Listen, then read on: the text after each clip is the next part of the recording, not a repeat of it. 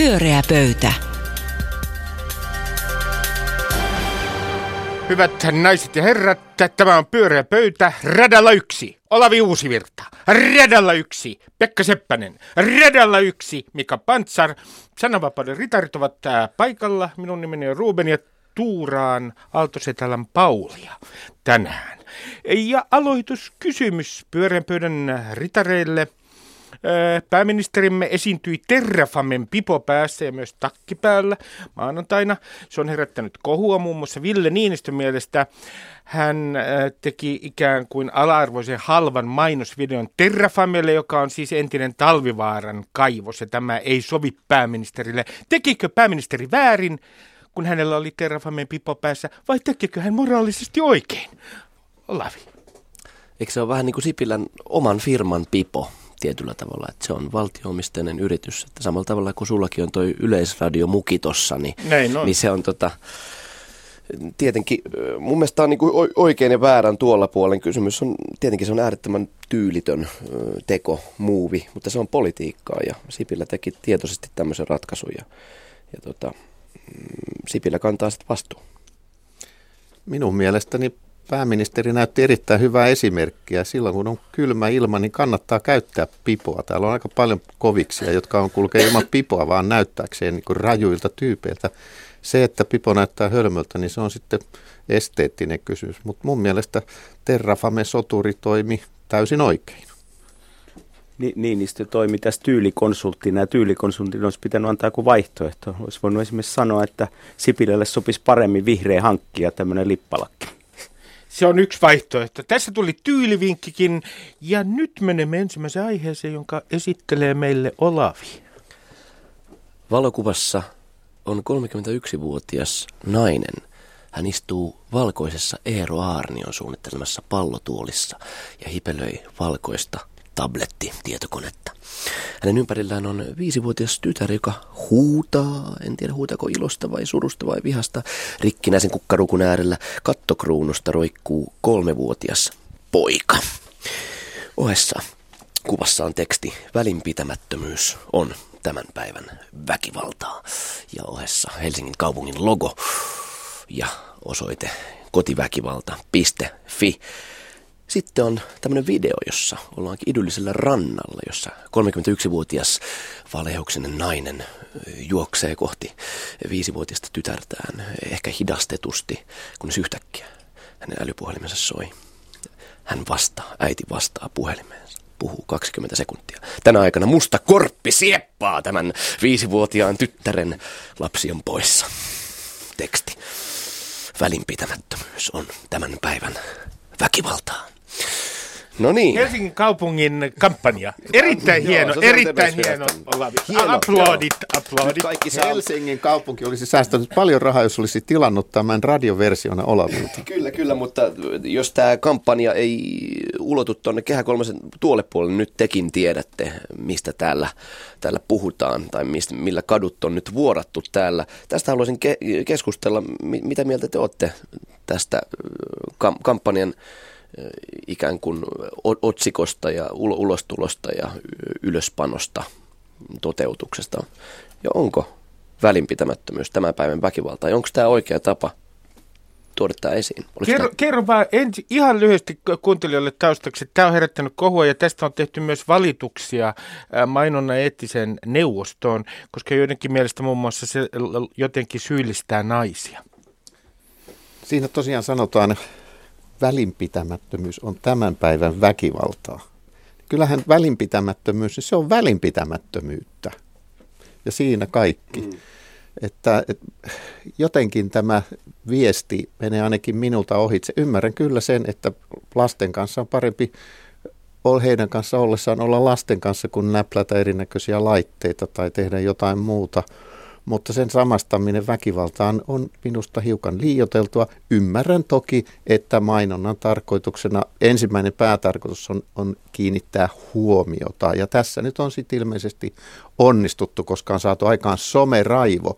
Mutta sitten se toinen, yritetään kaupitella jotain tuotetta, palvelua tai ajatusta, niin tämä kakkosvaihe kyllä tässä kampanjassa ontuu. Niin siis mit, mit, mitä sä tarkoitat, mikä se kakkosvaihe? Se, että, jos sillä yritetään myydä jotain ajatusta, niin minä en ainakaan osaa nyt ostaa mitään ajatusta tästä. No kai se nyt oli ajatus, että pitäisi olla ei-laitevälitteisesti lasten kanssa tekemisissä. Kyllä mua välillä itse, ärsyttää itseni tai siis oma käytökseni siinä, että, että räplää erilaisia laitteita eikä ole läsnä. Että kyllä se niin kuin läsnäolo on tietysti, oli se sanoma, niin kuin ei, ei laite, laitekeskeinen läsnäolo, niin on se ihan, mun mielestä se on ihan järkevä sanoma, mutta, mutta se, että onko tämä väkivaltaa, niin sehän on ihan naurettava argumentti. Mutta tarvitaanko tähän nyt niin kuin 200 000 euron kampanja, että kerrotaan, että ei kannata räplätä laitteita, kun on lasten kanssa? Eikö tämä nyt jokainen ymmärrä ilmaiseksi?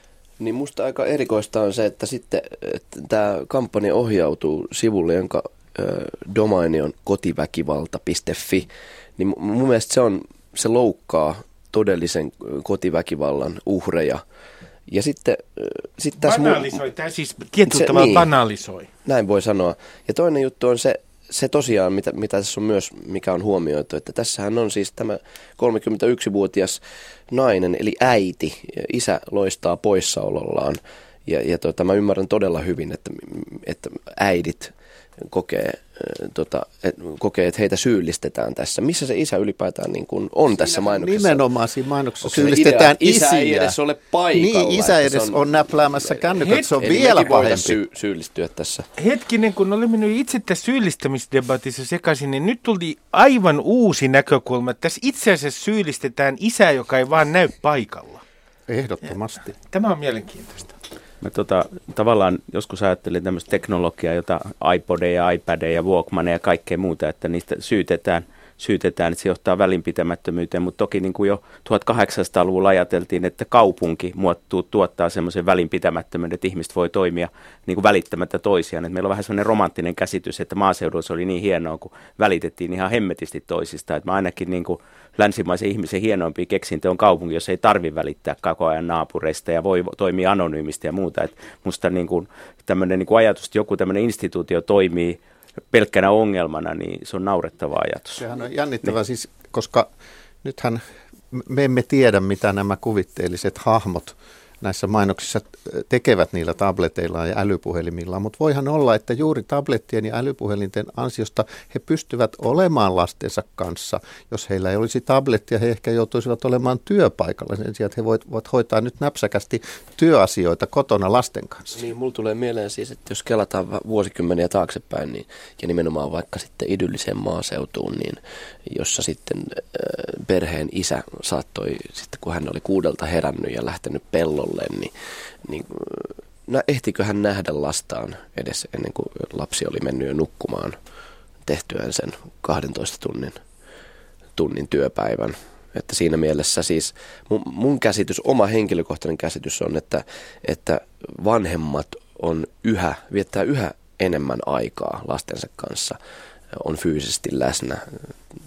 Se on mahdollistunut niin se, se mikä aikaisemmin paitsi tutkimuksellisesti todettu, että ikinä ennen niin kuin tavallaan niin kauan kun on tutkittu ajankäyttöä ja muuta, niin näin paljon vanhemmat ei ole lasten kanssa kuin tänä päivänä. Että nykyaika on nimenomaan hyvin lapsiintensiivistä olemista. Voihan se olla samanaikaisesti, että vanhemmat tekee jotain muuta, että saman, samanaikaisesti katsotaan televisiota tai muuta, että, että se on tavallaan simultaanista tekemistä. Ehkä ei keskitytä lapsiin, mm. mutta lasten kanssa tuntimäärät on suurempi kuin ikinä ennen.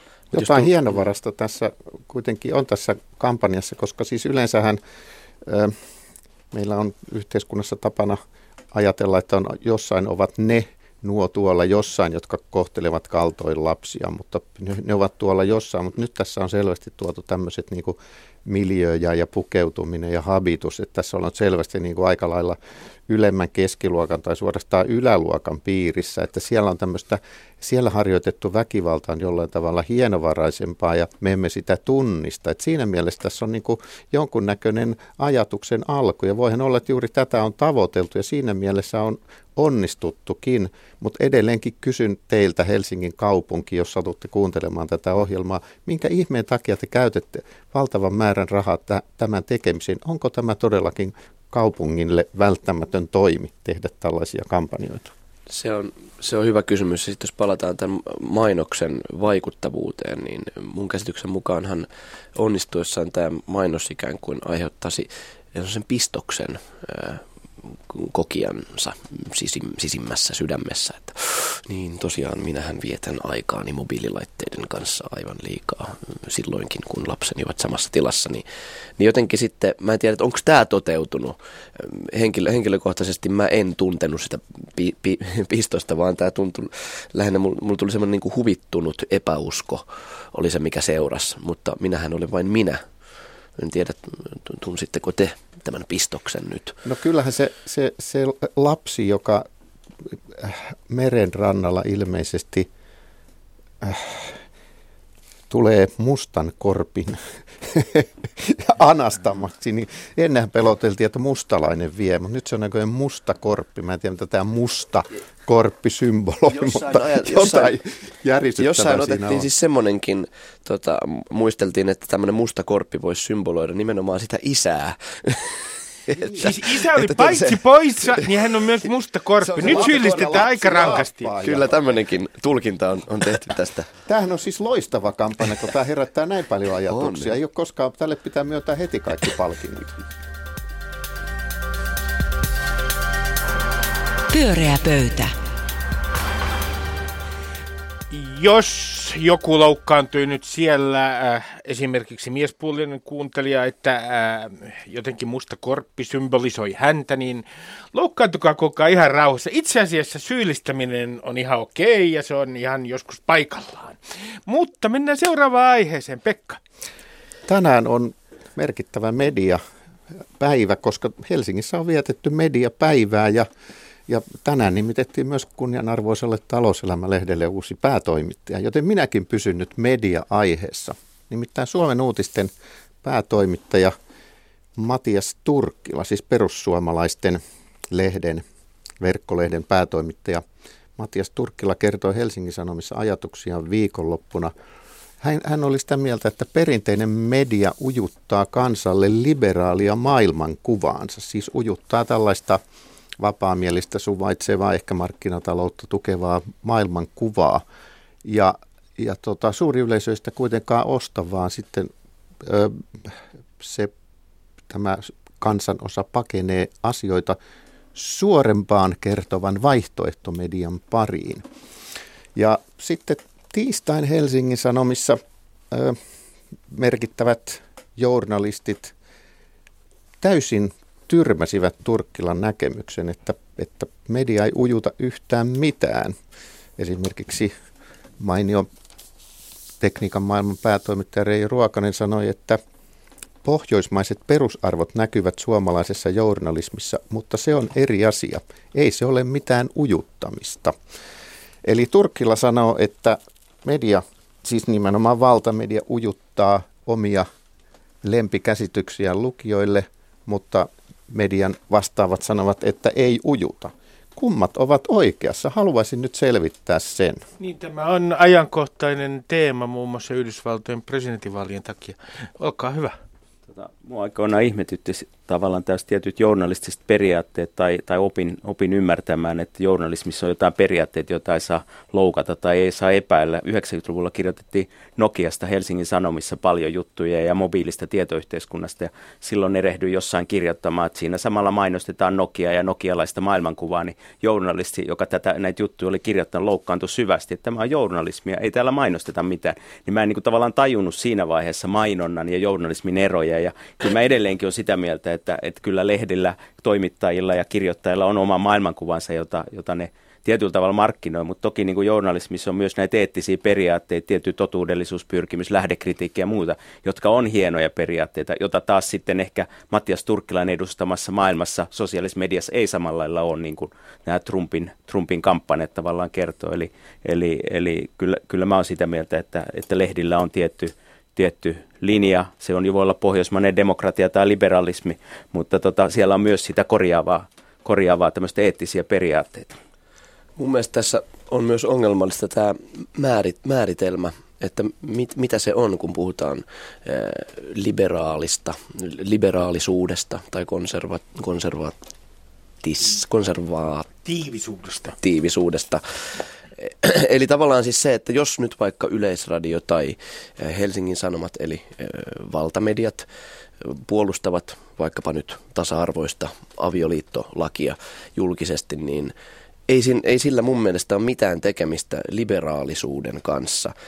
Se on, sehän on siis, se on nollapiste. Se on sen sanomista, että puolustetaan ihmisten yhdenvertaisuutta riippumatta sukupuolesta, rodusta tai sukupuolesta suuntaudu, suuntauksesta. Se on, se on se nolla.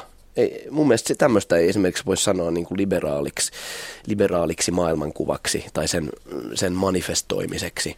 Mutta jos, jättää ton, eettisen, su, niin, Mut jos jättää tuon liberaalisana pois, niin tota, tietyt perusarvot on, että sä tarkoitatko nyt, että, että jos on tuota mieltä, niin on oikeassa ja eri mieltä ovat olevat ovat väärässä. Ujutatko sä nyt sun maailmankuvasta tässäkin kuulijoille? Mä varmaan nyt ujutan monien mielestä mun omaa maailmankuvaa, mutta tavallaan siis se, että, että jos esimerkiksi konservatiivisuutta on, on esimerkiksi äh, tota, tasa-arvoisen avioliittolain ikään kuin kyseenalaistaminen, se, sen oikeutu, olemassaolon oikeutuksen niin kuin kyseenalaistaminen, niin, niin kyllä se on musta t- tavallaan niin kuin ristiriidassa ihmisoikeuksien kanssa.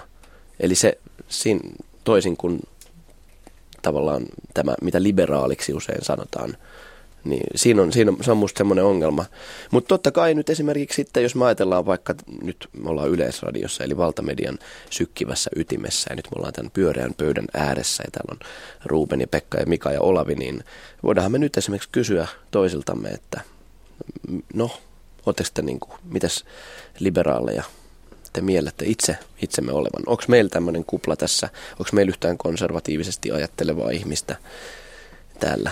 Kyllä, tänne aika vaikea olla? on valtamediaan päästä tämmöiset Matias Turkkila tavoin ajattelevien ihmisten, jotka ovat niin meidän hemmoteltujen kupla-ihmisten mielestä jotenkin väärässä. Että kyllä minusta Turkkila Turkki, mä, jos nyt jätetään se liberaalisana tästä pois, mm. hän ehkä olisi voinut käyttää jotain muutakin sanaa, mutta tämmöinen Clinton, Clintonilainen maailmankuva kyllä vallitsee ja, ja kyllä mä itsekin huomaan, niin kuin, että nämä kritiikki osuu ihan selvästi. Kyllä mä entisenä journalistina niin ihan taatusti on yrittänyt ujuttaa sellaisia näkemyksiä, joita mä pidän hyvänä.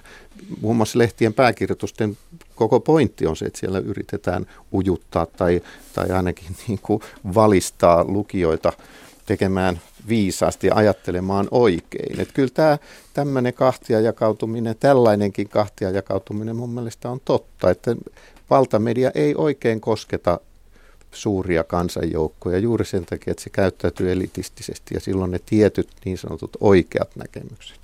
Ja en mä ihan noinkaan sanoisi, etteikö, ettekö taisi tavallaan tämmöistä yhdenmukaisesti ajattelevien kuplaa, tämä niin valta, valtamedian vallankäyttäjät, jos nyt miettii vaikka kyllä, kyllä so, niin kuin toisella tavalla ajatteleviakin mahtuu, jos ajatellaan vaikka suurimman iltapäivälehden tota, vaikutusvaltaisia No en nyt mitään nimiä tässä sano, mutta... Minä, minä nimittäin tuon, minä myös yritin miettiä ja en keksinyt ketään muita kuin Ulla Appelsiin. Joten kyllä tämä mm. ilmeisesti on tosi. Poikkeus vahvistaa säännön. Niin, niin ja kyllähän siis niin kuin lehdistöllä ja medialla Suomessa on ihan erilaiset niin kuin eettiset säännöt kuin esimerkiksi Facebookilla. Että tota, kyllähän tämä on oikeasti iso kysymys, että kun Mark Zuckerbergia nyt kritisoidaan, että Facebook on tukenut, tukenut tota Trumpia tavallaan erilaisella, niin siinähän ongelma on se, että mitä on Facebook. Se ei, sillä ei ole samoja eettisiä normeja, mitä lehdistöllä ja medialla. Ja nyt sitten vaaditaan, että Facebookinkin pitäisi ruveta sensuroimaan. Ja mun mielestä on hyvä, että Facebook ei sensuroi. Ei edes silloin, kun kannatetaan Trumpia. No olisiko teidän mielestä hyvä sitten siirtyä tavallaan semmoiseen, mikä Jenkeissä on tämä, että, että, että mediat ovat ikään kuin tunnustavat väriä julkisesti, mitä Suomessa ei enää tällä hetkellä ole niin kuin tyypillistä tai tavanmukaista? No mieluummin sanoo suoraan sen, kun yrittää sitä peitellä tai jotenkin käärii subjektiivisuutensa objektiivisuuden kaapuun. Se ei ole mikään houkutus. media, niin. Niin, ja Mitä kyllä, kyllä tuota niin, Kyllä se voisi olla ihan hyvä. Että jotkuthan, esimerkiksi EU-jäsenyys taisi olla sellainen, että valtamedia liputti sen puolesta niin kuin avoimesti, mutta aika harvoihin asioihin tämä on jäänyt, mutta kuitenkin se tendenssi on kyllä nähtävissä. No onko Helsingin Sanomat riippumaton media teidän mielestä? Kuka tässä kapitalistisessa yhteiskunnassa voisi olla riippumaton? Mutta on, mun mielestä sitten jotain niin kuin journalismin arvo, arvoa niin pyrkimys totuudellisuuteen, niin kyllä se musta ainakin niin pyrkimyksen se on hieno, hieno ajatus ja voi olla riippumaton ja pyr, tai riippuva ja pyrkii kuitenkin totuudellisuuteen. Kyllä se on mun mielestä semmoinen, se on, no se on linjaratkaisu taas, mutta kyllä mä, mä oon sitä mieltä. Mutta ei tämä jako jo. nyt niin, että näitä perussuomalaisia medioita on muun muassa kritisoitu siitä, että siellä saa ihmiset puhua ihan mitä tahansa huuhaata, mutta, mutta kyllä valtamediassakin uskotaan, jos ihminen sanoo, jos hän kuuluu valtaelittiin, niin häntä siterataan kyllä, vaikka sisältö ei pitäisi paikkaansa. Että, et, ei tämä Tämä ei ole, mun mielestä tässä ei oikeastaan mitään eroa. Ja, mutta kun, eh, pu, niin, anteeksi, kun puhutaan myös tästä äh, faktojen jälkeisestä maailmasta, niin ja siitä pidetään nyt kovasti ääntä, että äh, Trumpin voitto on faktojen jälkeisen maailman tuot. Faktat eivät merkitse enää mitään, ainoastaan se kummalla on parempi tarina. Niin onko tämä nyt niin uutta? Että meillähän oli Suomessa muun muassa suomettuneisuuden kausi, jolloin Yleisradio ja muut valtamediat äh, toitottivat yhtä totuutta meidän suhteestamme Neuvostoliittoon. Meillä oli oikeastaan vain yksi virallinen tarina. Niin, niin, niin nyt puhutaan puhutaan ikään kuin tämä kaikki olisi jotenkin uutta ja me ollaan niin kuin, äh, jonkinlaisen romahduksen partaalla, kun faktat ei enää merkitse mitään. Mut, mut kyllähän, Olen jyrkästi samaa mieltä. Niin. Mutta mut kyllähän tämä perussuomalaisten niin kuin lehdistö on erilaista kuin muu lehdistö, että eikä sitä voi niin kuin kiistää, että eikä varmaan Matias Turkkilakaan kiistä sitä, että on tässä sellainen niin kuin hajon, hajonnut tavallaan käsitys ainakin, että mitä on, kuka saa puhua ääneen ja kuka ei. Että kyllä, kyllä musta Turkkila on tavallaan oikea siinä, että he ovat erilaisia. Niin sitten on tavallaan ihan musta mielenkiintoinen näkökulma tähän, oliko se nyt Heikki Aittokosken esse, jossa hän sitten tota, ehdotti, että mitä jos me tähän asti olemmekin eläneet totuutta edeltävää aikaa. Ja, tota, ja nyt se totuus on ikään kuin tullut kylään. Ainahan tämmöisten isojen katastrofien jälkeen puhutaan, kun kaksoistorneihin räjähti, niin totuus tuli kylään. Todellisuus. Puhumme totuudesta, todellisuudesta ja toivottavasti tekin elätte siellä ihan suunnilleen samassa todellisuudessa kuin mekin täällä studiossa, ettekä paralleeliuniversumissa, niin kuin joillakin on nykyään tapana sanoa. Äh, niin, ja nyt mennäänkin äh, asiaan, joka äh, liittyy jollain tavalla, mä luulen, syyllistämiseen. Kyllä, ja mainoskritiikki, jota toi Olavio tuossa aikaisemmin aloitti, eli, eli tota, Tämä on ehkä puheenvuoro kaikkien niiden puolesta, jotka palelee kaupunkilaiskodeissa tänä päivänä. Eli tota, Helsingin Energia Helenillä on tämmöinen kampanja, televisiokampanja, miljoona kampanja ilmeisesti, jossa erilaiset julkiset lupaa julkisesti televisiossa jotakin. He vaan toistaa tämmöistä sanomaa, että minä lupaan, minä lupaan, minä lupaan. Se näyttää joltain semmoista uskonnolliselta tunnustukselta ja, ja, ja, ja kysymyshän on siitä, että – että energiajärjestelmän ongelma on se, että, että tota, nämä huippukulutukset, huippupiikit on ongelma ja sen takia pitää aina mitottaa energiasysteemit sen mukaan. Ja Helsingin Energia haluaa, että silloin kun on helvetin kylmä ja tekisi mieli laittaa sauna päälle ja lämpöä lisää, sitten pitää luvata, että laittaa sen lämmityksen pois päältä ja sotkee taloyhtiön lämmitysjärjestelmän ja se on tämä perusidea ja se ideahan on siis tavallaan hyvä, että ihmiset, ihmiset vois reagoida jotenkin fiksusti tämmöisiin lämpö- tai kyl- kylmyyksiin ja muihin semmoisiin, mutta se uskonnollinen sävy, jolla tavallaan tähän niin kuin luva, lupaukseen mennään, niin mua ainakin ärsyttää se. Siinä niin kuin ratkaistaan ilmasto-ongelma sillä, että yksilöt tekee jotain pieniä asioita, joilla ei ole mitään merkitystä ilmastokysymyksen kanssa. Ja, ja, ja oikeastaan mä kysyn teiltä, että ärsyttääkö teitä tällainen mainos tai haluatteko te palella kodeissa? Eli tämä on niin kuin syyllistävä mainos, joka tähtää siihen, että vastuu ilmastonmuutoksesta siirretään yksilöille. Kyllä ja sellaisessa tilanteessa, jossa oikeasti yksilöiden vaikutus on pieni, että tänään tuli Sitran raportti, jos kerrotaan mitä voidaan tehdä. Ne on institutionaalisia ratkaisuja, joilla saadaan ilmastonmuutos pysäytettyä, eikä sillä, että me palellaan kodeissa, että me ollaan koko elämä säästetty, että me päästään lämpimässä asunnossa asuun mistä me joudutaan palelemaan. Se on musta... Onhan tässä myös se toinen puoli, se semmoinen autuaksi tekevä Jeesus-momentti. On, on. Että siis tota, tämmöistä me... lihallisista haluista kieltäytyminen taivaspaikan lunastaminen. Niin me voidaan tuntea itsemme ikään kuin oikeamielisiksi, että kun me kärvistellään siellä 21 asteen kodissa eikä lämmitetä saunaa niin usein. Mutta tota, joo, kyllä mä hiffaan tuon saman, mutta tavallaan siis mä oon vähän eri mieltä siitä, että, on, että etteikö niillä olisi mitään merkitystä ruohonjuuritason pienillä teoilla, että jos nyt ajatellaan vaikka sitä, tämmöisiä niin kuin ilmastonmuutoksen tai ekologisiin tavallaan arvoihin niitä edistäviä pieniä toimenpiteitä, manööverejä, kuten vaikka sitten jätteiden lajittelu, niin mun mielestä se on äärimmäisen tota, tervetullutta, että, että jätteiden lajittelemattomuus alkaa olla vähän sosiaalisesti paheksuttavaa. että sitten tavallaan tulee semmoinen, niin kuin, että perkele, että mun on pakko tota, lajitella, koska naapuri, naapurilta tulee pahaa öögaa. Niin, niin se sitten tavallaan kun se siitä, siitä pienistä, näistä pienistä yksityiskohtaloista ja teoista sitten ajan kanssa muodostuu isompi liike, jonka kä- tuloksia me näemme nyt jo. Käännän Olavi Uusivirran puheen, se oli Helsingin slangia heittää pahaa öögaa, tarkoittaa siis pahaa katsetta. Noin, nyt se käännettiin. No niin, se Katsoa penseästi. Kyllä. Katsoa penseästi Kyllä. on aivan tarkka käännös. Joo, mä en osaa aivan yhtä penseästi katsoa tätä Helenin Helsingin Energian kampanjaa kuin, kuin Mika, koska kyllä mä oon sillä tavalla naivi viherpipertäjä, että yksilön ratkaisulla on merkitystä ne on yhteenlaskettuna tietenkin paljon enemmän kuin yhden ihmisen ratkaisut, mutta ne myöskin ohjaa ajattelua vuosien mittaan, vuosikymmenien, ehkä vuosisatojen mittaan semmoisen, että me aletaan yhtäkkiä pitää joitain asioita itsestäänselvyyksinä, kun joku on niitä jaksanut ensin nämä vuosikymmenet toitottaa. Plus sitten, että on tietysti totta, että instituutiot, suuryritykset, valtiot, muut vallankäyttäjät on keskeisessä asemassa, mutta kyllä mä luulen, että semmoista kans, maata ei maailmasta löydy, joka, joka tota, tekisi päätöksiä, jotka ovat vastoin niin kuin ylivoimaisen enemmistön tahtoa. Että jos kaikki maailman kansalaiset haluaisivat, että ilmastonmuutosta ryhdytään joillain tietyillä keinoilla vastustamaan, niin aivan taatusti sekä yritykset että valtiot ryhtyisivät tekemään niin, koska ei heillä ole mitään suurempaa voitettavaa kuin se, että kansa on kuuliainen ja kiikuttaa rahansa ja äänensä heille. Mutta mutta tietysti voin jälleen kysyä, että, että tämä itse kampanjan niin järjestäjä jotenkin tuntuu aina, että ne, jotka on pahimpia, pahimpia pahantekijöitä, niin ne ovat niin kuin aina eturivissä tekemässä tällaisia pyhyys, pyhyys tuota esimarsseja ja uskonnollisia rituaaleja niin kuin itsensä pestäksi, kuten tässä tapauksessa firma, joka siis käsittääkseni kuitenkin energiaa tuottaessaan niin tekee kaiken näköistä pientä harmia ympäristölle.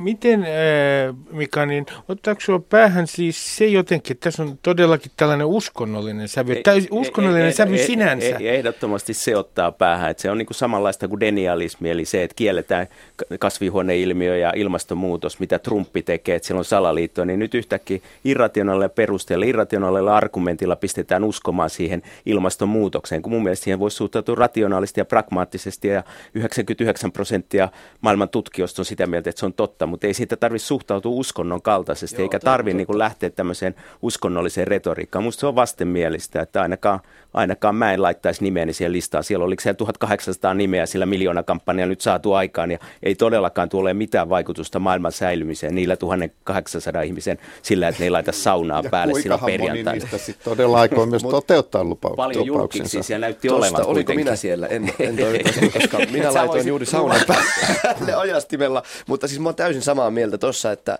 että nimenomaan no, no argumentit on, on tota huonoja. Että se, että se nimenomaan pitäisi tavallaan perustua pelkästään tieteellisiin faktoihin, ja, jotka, jotka on tavallaan aika hyvin, niin kuin sanoit, 99 prosenttia sen puolella, että ilmastonmuutos on, on tosiasia. Mutta sitten toisaalta siinä on se kääntöpuoli, että mä jotenkin on myös sitä mieltä, että meidän on syytä kokea syyllisyyttä. Ja sitten tullaan taas tähän niin uskonnollisiin argumentteihin.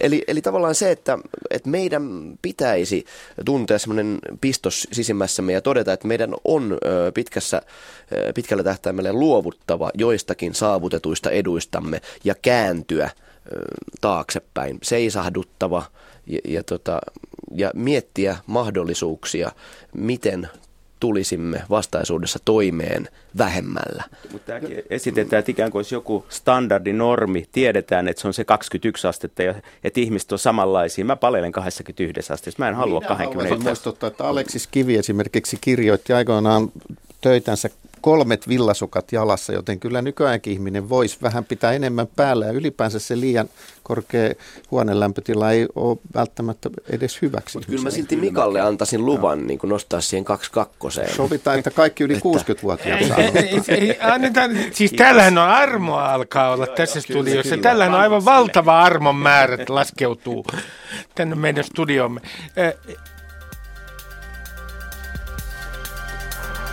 Pyöreä pöytä.